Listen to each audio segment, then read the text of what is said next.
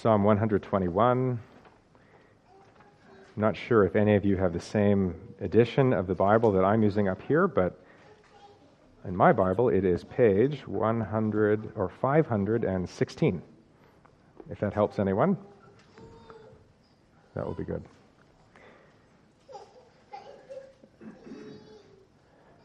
This is God's Word. A song of ascents. I lift up my eyes to the hills.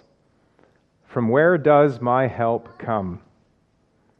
My help comes from the Lord who made heaven and earth. He will not let your foot be moved.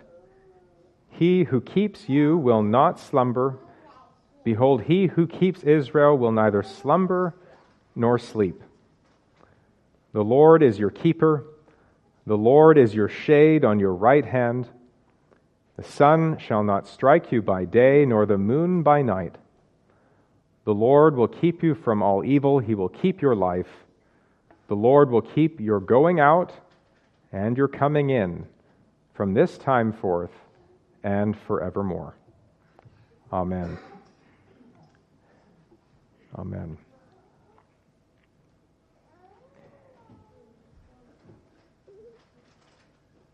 Some of you probably have either a card or a calendar or maybe a digital version of one of those things with a portion of Psalm 121 on it. If you don't have one up in your kitchen right now, ladies, maybe someone's going to give one to you after this sermon. Those are common uh, products. I lift up my eyes to the hills, and there's a, a sort of inspiring quality to the idea of lifting one's up, eyes up to the hills. I mean, mountains are an incredible inspiration. You have them in abundance and close by here. Uh, I had my first chance to see Yosemite National Park uh, about a year ago or so, and yeah, it's, it's quite a thing to lift up your eyes to the hills. It makes you feel like maybe life is worth living. It's inspiring. It's wonderful. And many people come to Psalm 121 and they think, wow, this is inspiring. It's great. Lift up your eyes to the hills. But I think in order to understand this psalm, it'd be helpful to have a slightly different idea in our minds about the hills. I want to tell you about a time I lifted my eyes to the hills. This was some years ago. I was a, uh, a young man, and uh, a friend of mine and I and a few others were hiking, and we went to Mount Robson. Mount Robson is Canada's tallest rocky mountain. Uh, it's up in kind of northern BC on the border with Alberta near Jasper National Park beautiful mountain, very big. We did not climb it or anything, but we did hike up to a lake that's fed by a glacier. It's a beautiful place. It was quite a hike, longest hike I've ever done. And the idea was you hike in for a day, you park, you build your tent, you set up your tent and all that, and then you leave all your gear and you can go hiking all around for a few days, and then you can hike out again. But you don't have to keep your heavy pack on. But if you're carrying a week's worth of stuff, I mean, it's maybe 50 or 60 pounds on your back, and it was a, it was a hard hike. It was kind of uphill pretty, pretty seriously. And you know, I am not, I know I look like I'm a real athlete, but I'm a pastor. And uh, even before I was a pastor, I was well suited for that job. And uh, this was hard for me. And I was hiking and hiking and hiking, and there was miles to go. And every time I lifted my eyes, what was there? Hills. Right? And that's, I think, the kind of idea you should have when you come to this psalm. It's not you lift up your eyes from your sink to see a calendar with beautiful mountains and rem- remember that life is worth living, dishes are worth washing, or whatever it might be. It's the idea that you're on a pilgrimage, as people were often in ancient Israel, uh, for whom these psalms were composed, most likely. There were miles to go in this pilgrimage to get to God's house in Jerusalem, to make it home, to make it to the place where one could dwell in God's presence. And the whole series of ascent psalms from Psalm 120 to Psalm 134 are a wonderful little um, soundtrack for the Christian life, which starts in the pain of Psalm 120 of not being at home in this world and ends in the great joy of Psalm 134, standing in God's sight, blessing and being blessed. And along the way, there's a need for what we might call roadside assistance. And that's really what the message of Psalm 121 is it's roadside assistance for the Christian life. And, you know, God is very good. He doesn't tell us at the start one thing and then later give us the fine print. And you'll notice this about Jesus and his ministry in the Gospels. He doesn't go to people and say, Oh, yeah, come be a Christian. You know, it's great to be a Christian. You get to go to church. There's all these nice people. There's free food at potlucks. There's, you know, there's all these benefits. You get all the, you know, people have nice families. I mean, it's great. And then a little asterisk, like in an ad, where they don't tell you all the side effects of some drug or something like that. And then years later, you find out that you missed the fine print. That's not how Jesus operates. He says, Follow me, pick up your cross, follow me, come and die. Right? He, he says it up front. And, and God actually does that here too in Psalm 121 because this is near the beginning of the Ascent Psalms. And this is not a song about how easy everything's going to be, it's a song about how high the hills are. And that's very good. God's very kind. He doesn't kid around. He says, Look, there's mountains to cross. And these mountains are problems for pilgrims, but the message of the psalm is that you'll have God's help to cross the mountains. You'll, God, you'll have God's roadside assistance to get you to your journey's end safely. Now, the psalm itself uh, gives us this message by showing us first the God who protects his people. That's the, uh, the first thing we see. The question is from where does my help come? Uh, probably we could preach a whole sermon just on that question of all the, all the places people look for for help, all the things people turn to, the crazy places people look, thinking maybe they'll get a solution here or here or here or there. But the answer comes directly. We're not left wondering. My help comes from Yahweh, who made heaven and earth. The Hebrew word translated the Lord in your Bible with all capital letters. Maybe you know this. Maybe maybe it's a new thing uh, for you. Those capital letters mean it's God's personal name being translated. It's it's really it's really not a name that means Lord. It means Yahweh. I mean, my name doesn't mean something. It means Calvin. if you look up what it means, you'll get some rather sad things like bald. But it doesn't mean bald. When people call me Calvin, they just mean Calvin. That's all they mean, right? If they call me pastor, then they mean my job. And if we call God Lord, we mean kind of his job. If we call him Yahweh, we're calling him by his name. And he told us that the meaning of his name, if you remember what God told Moses in Exodus 3 at the bush, he said, My name means that I am. I am what I am. And when God gives us his personal name to use, he's telling us, go ahead, call me by my name, and remember that I don't have a name the way you have a name, where you can look at me and think about what I'm like, and just like Adam named the animals and gave them names that fit what they were, you know, no one can do that to God. God just is. He is what he is. He's beyond any ability to give him a name that would slot him in a spot in our minds and give him a proper definition or anything like that. He's too big for that. He is what he is. You can't compare him to anybody. You can't limit him. You can't draw a line around him or, or, or any, any such thing. He is what he is. The, the, the person who is your help is, to put it a little philosophically, ultimate reality. He's everything. Uh, you don't merely have one of those uh, fun gods from ancient Greek or Roman mythology who have like lightning bolts at their disposal or something. You have the God who is the reason there is anything. He's your helper. The God who is able to say that he's like a fire that doesn't need to burn up a bush in order to keep firing. He can just burn and burn and burn. No fuel needed because he's a God who needs nothing from anybody and is the one whom everything and everyone needs. In him we live and move and have our being, Paul says, not only in the sense that all people in the world live and move and have their being in him because we're all his creatures, but specifically we can say as Christians that that God in him we, in whom all people live and move and have their being, he is our helper. Not only by the reality of creation, but by the blessing of a covenant promise. He's your helper. The other thing about God is that he's the maker of heaven and earth. So he's he is what he is. He's this ultimate being who needs nothing and gives to all things what they are and have. And he's the one who made heaven and earth. And the thing to understand here is that he's not a manager of a department. I was on the phone a week or two ago, as I, I wonder if many people were over the holidays with a little extra time to take care of some household chores.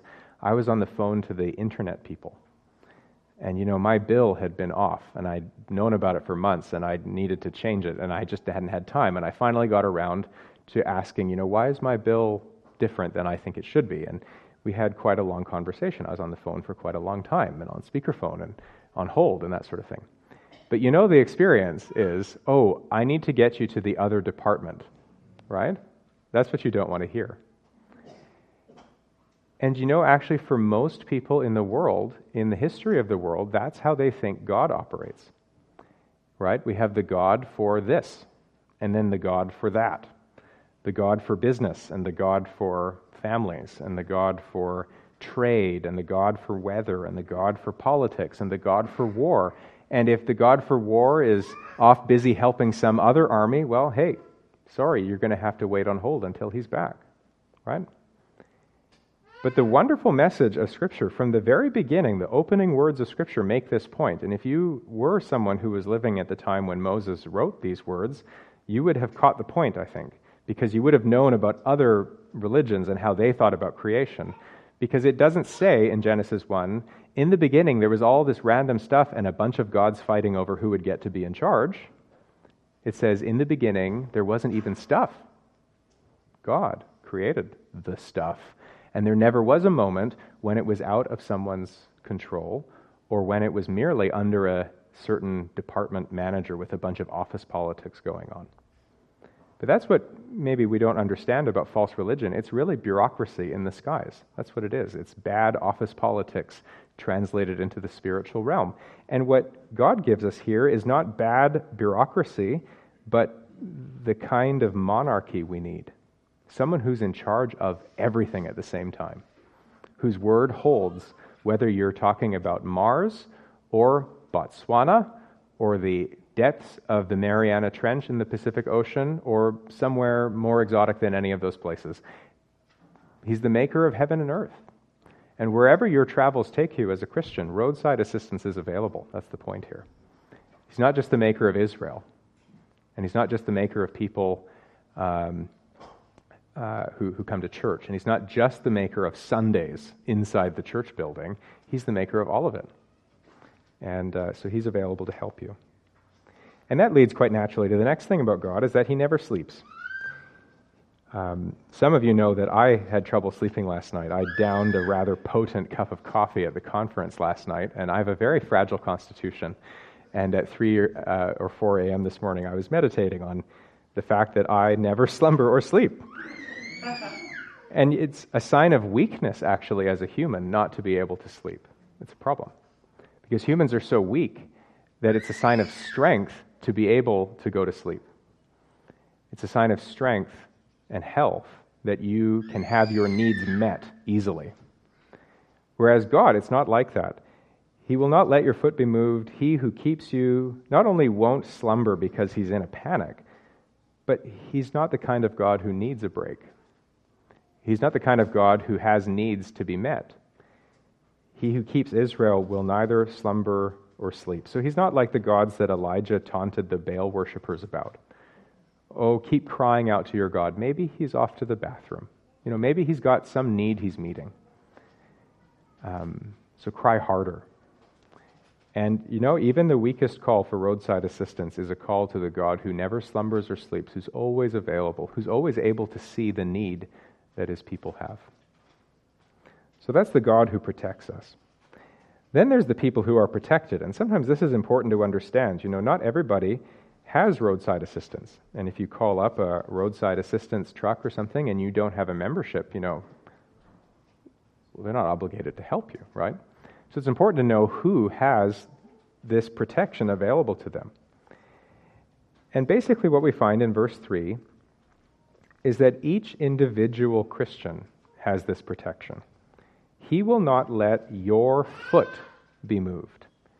He who keeps you will not slumber.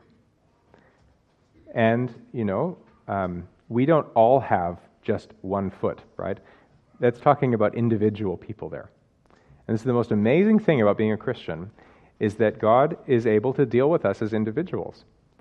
Uh, no one else can do that, really. Everybody else, in one way or another, has to treat us as part of a, a group. You know, you're young adults, right? Or seniors, or my family, or people in my church. You know, we just have to deal in these categories because otherwise we would lose our minds. We just can't treat people as individuals in every way. But God's bigger than you and I, and He can. And He knows about your feet, He knows about your needs, He knows about your life. And then on the other hand, He's also the God who deals with the whole of His people at once, because in verse 4 it says, He is the keeper of Israel, He is the one who keeps Israel. And I mean, what a title. You think about the kind of claim God is making there. Uh, can you imagine if, if you know, one of your pastors were to say that even that they were the keeper of Faith Church? That would already be quite a, an arrogant thing to say. But imagine saying the keeper of the church at large. I mean, who, who would say such a thing? And then recall that probably these Psalms reached their final spot in the Psalter not near the time when they were composed, but during the exile, when there were Israelites all over the place. I mean, some of them were in Babylon, some of them were in uh, Egypt, some of them were in the land, some of them were far from Jerusalem, some of them were near. And these people were singing about a God who keeps Israel as a whole, even when there really wasn't much of an Israel to keep in any obvious, visible sense. And that's the kind of God you and I have. He doesn't need the church to be a nice, tame, simple, small little group. He can handle a worldwide church of people all over the place with all different kinds of needs, and He can take care of the whole thing. He's the keeper of Israel. And from that, we should draw strength that He can be the keeper of you personally. What are the threats that we're protected from by God? Well, verse 3 gives us one He will not let your foot be moved. This is an example of the kind of problem that comes from within the pilgrim the traveler. You know, sometimes your own, your own abilities fail, your foot slips. Uh, you know, some, sometimes it might be a rock slide lands on you. Sometimes it's just that you trip because you're not perfect. And that's true in the Christian life. Sometimes there's external threats that you need to be protected from, but actually the one that this psalm names first is the internal threat of your own, your own faults and failings. Uh, if I recall correctly, it was Augustine who thought that this text was referring to the sin of pride. Pride, the scripture says, go before a fall. Pride goes before a fall, but the Lord won't let your foot be moved. And even your indwelling sin is not an obstacle to the Lord who protects you on your Christian life. You might think it would be, but it's not. The next threat that the Lord's ready to protect you from is all kind of external threat. And this is, I think, the point of verse 5 and 6 or specifically verse 6, where we learn that the sun will not strike you by day nor the moon by night. And you got to remember, you know, people, most people today don't, don't read a lot of poetry, right? And people uh, sometimes think, okay, you know, the sun will not strike you, and neither will the moon. Well, has anyone been moon burned? You know, it doesn't really happen. So what's, what's the psalm talking about here? But that's partly because we just don't read things that require us to think a little bit about what the imagery involves. And this is a poem. And the person writing it was aware that you weren't getting moonburn. He knew that.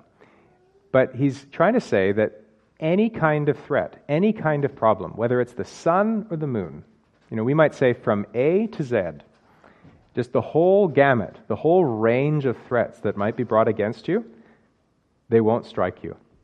And they won't strike you in the daytime, and they won't strike you in the nighttime. In other words, any range of external threats is subject to the Lord's control. And as the prophet Isaiah tells us, whatever weapons are formed against you will not prosper. Looking at the other ascent psalms, there's a whole bunch of uh, suggestions we might come up with about what these external threats are.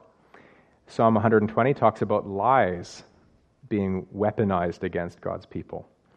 Psalm 123 talks about scorn being wielded against God's people. Psalm 124 talks about the threats of God's enemies against God's people. Psalm 125 talks about the injustice and the mistreatment that God's people often experience on their pilgrimage to Jerusalem. Psalm 127 talks about weariness, really more of an internal threat, but a kind of mix because we're weary by the long road, aren't we? Psalm 129 talks about the violence that is often launched against God's people. Psalm 130 talks about the problem of guilt. And, and these are all examples of threats. We could probably find many more. But maybe you're not dealing with any of those that I've just listed, but you know, there are Christians dealing with all, all of those. There are Christians today who are in chains for Christ. There are Christians around the world who are the subject of serious violence because of their Christian profession. There are um, places where very serious injustice is perpetrated against people because of their hatred for the Lord Jesus. I mean, this, this happens. Not to mention scorn, uh, lies. I mean, the lies people tell about Christians are amazing sometimes, really. Incredible. And God says, Neither the moon nor the sun will strike you, either by day or by night. The next thing to notice is what exactly God protects. And this is something that verse 7 shows us. Yahweh will keep you from all evil. He will keep your life. Your life. Um, the word there, it's a perfectly good translation, translation. I'm not criticizing the translation, but it's one of those words that's hard to translate because it has a meaning that's so basic. It just basically means your, your soul, your life, your who you are. And um, you got to think about what this means. Does this mean that people who become Christians will never have anything in their life harmed? Mean, you got to wonder is this some really true? God will keep your life. Um, Stephen, the first martyr, God will keep your life. Doesn't seem right. Daniel, heading into the lion's den, Yahweh will keep you from all evil. He will keep your life, Daniel. Okay, interesting. Or Joseph heading into prison, or David on the run in Engedi, or Paul enduring how many times? 40 lashes less one, and how many nights in the deep? God will keep your life. Or what about these words from the Lord Jesus? Luke 21, verses 16 and following. You will be delivered up, even by parents and brothers and relatives and friends, and some of you they will put to death. You will be hated by all for my name's sake. Yahweh will keep you from all evil, he will keep your life. What's wrong with that? What's going on here? Something missing, isn't there? Well, there's a verse right after those words from Jesus in Luke 21 that I'll read. And I'm going to read the whole thing again just so you can see how amazing this is.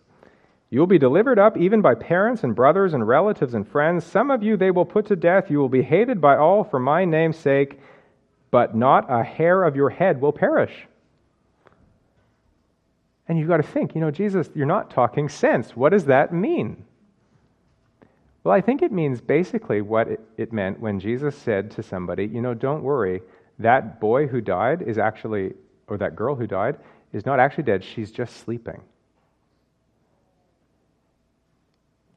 No, she was dead. You have to understand. But given the fact that Jesus had in mind to resurrect her to new life, her death was no harm to her, really. She was just sleeping. In the larger context of what Jesus planned to do in her life, she was just sleeping. And in the larger context of what God plans to do in your life, not a hair of your head will perish. And that includes Stephen the martyr. And it includes Daniel, even had the Lord not shut the lions' mouths. And it includes David on the run. And it includes Joseph in the prison. And it includes Paul, who, after all that suffering, wrote 1 Corinthians 15 about the hope of the resurrection. Not a hair of your head will perish. And I bet you you'll get time after the resurrection to see the hairs and to check, right? You'll be able to tell. God was faithful to this. Not a hair of my head perished. Yahweh will keep you from all evil, but He doesn't promise to give you a convenient life. That's the point. He promises that in the long run, including the resurrection, you'll be safe. Yahweh will keep your soul, He'll keep your life.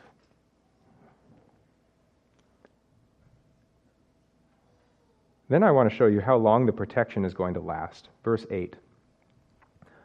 Yahweh will keep you from all evil. He will keep your life. Yahweh will keep your going out and your coming in from this time forth and forevermore. There are, um, it's common to say that the Old Testament doesn't have much of a resurrection hope in it. That the hope of God's people in the Old Testament was mostly about this world, about inheriting a land and having offspring and crops and harvests and early rain and latter rain. And it's only in the New Testament that we're redirected away from those things towards eternity. Well, I mean, I just, I just wonder because it says right here, from this time forth and forevermore, and that sounds like eternity, doesn't it? And I think this is really God telling his people, your, your life is eternally secure. And the pilgrimage you're making is not merely to the earthly city of Zion, as ancient Israelites made their pilgrimage on the feast days, but to what that earthly city of Zion represented. Zion, the mother which is above, as Paul says in Galatians, Zion in Hebrews 13, the heavenly city, where we're greeted by myriads of angels and the spiritual blessings that are fulfillment of Old Covenant promises and pictures. That's your destination. And the roadside assistance that God promises you is not just while you're a young Christian, it's not just in your current phase of life, it's not just in some past phase of life, in case you're feeling kind of deserted these days. Your present situation is included, and every situation until the day that you see Christ face to face and eat and drink with him the wine that he's been waiting to share with you in the kingdom. From this time forth and forevermore. I wonder if I can convince you with a few testimonies from Scripture. Here's Jacob, who at the end of his life said this The God before whom my fathers Abraham and Isaac walked, the God who has been my shepherd all my life long to this day. Now, he lived pretty old. He was 100 and something, 120, if I'm getting that right. And so that's really something for someone to be able to say that all my life long till this day. And then we read from 2 Timothy 4, where Paul, at the end of his long and hard Christian life, had this to say in verse 18 The Lord will rescue me from every evil deed. The Lord will keep you from all evil, Psalm 121 said, and bring me safely into his heavenly kingdom from this time forth and forevermore it would be an interesting thing to do to go through 2 Timothy and notice all the harms that came against Paul. Fellow Christians deserting him, people betraying him, people opposing his message, false teachers leading his congregation off into myths. He's being poured out as a drink offering, which is his way of describing his life as a sacrifice, as a something he's giving up for the Lord because of the suffering that he's enduring. And still, all this way, the Lord has been his keeper, the Lord has been his shade on his right hand. The sun has not struck Paul by day, nor the moon by night. Because it says here, verse 17, that even though everyone else deserted him, the Lord stood by me and strengthened me. So, those are a couple testimonies. I mean, Jacob in the Old Testament, Paul in the New. Psalm 121 isn't just a a nice image of a bunch of mountains. It is that, at least it is beautiful. And the beauty, it matters and it's important. But it's also a realistic look at the fact that it is not easy to get to heaven, and yet, with God's help, all those who put their trust in Him will make it. Because God not only gives to us the grace of forgiveness, and not only the grace of sanctification, but also the grace of perseverance to all who call on Him in faith. Let's pray together. Our Father, we ask that you would merciful to us. See us in our many needs. Consider the weakness of our human flesh. Consider the corruption of our sinful heart. Consider, Lord, the troubles and trials that are around us, the distractions that plague us. Consider, Lord, the fact that there are enemies who are not merely obstacles, but positive adversaries who wish to keep us from reaching our appointed destination. And Lord, consider the fact that we're tired. And we want nothing more than to enjoy the strength of resurrection life when knees will no longer to be, need to be strengthened and arms no longer need to be refreshed. Uh, we ask, Lord, for all who are weary here among us, that you would refresh and strengthen us to glorify you in a confident walking towards heaven. And Lord, for all who are not yet set out on this road, a road so cross shaped and yet so resurrection glorious, we ask, Lord, that you would give grace to draw us to yourself. And we pray all of this in Jesus' name. Amen.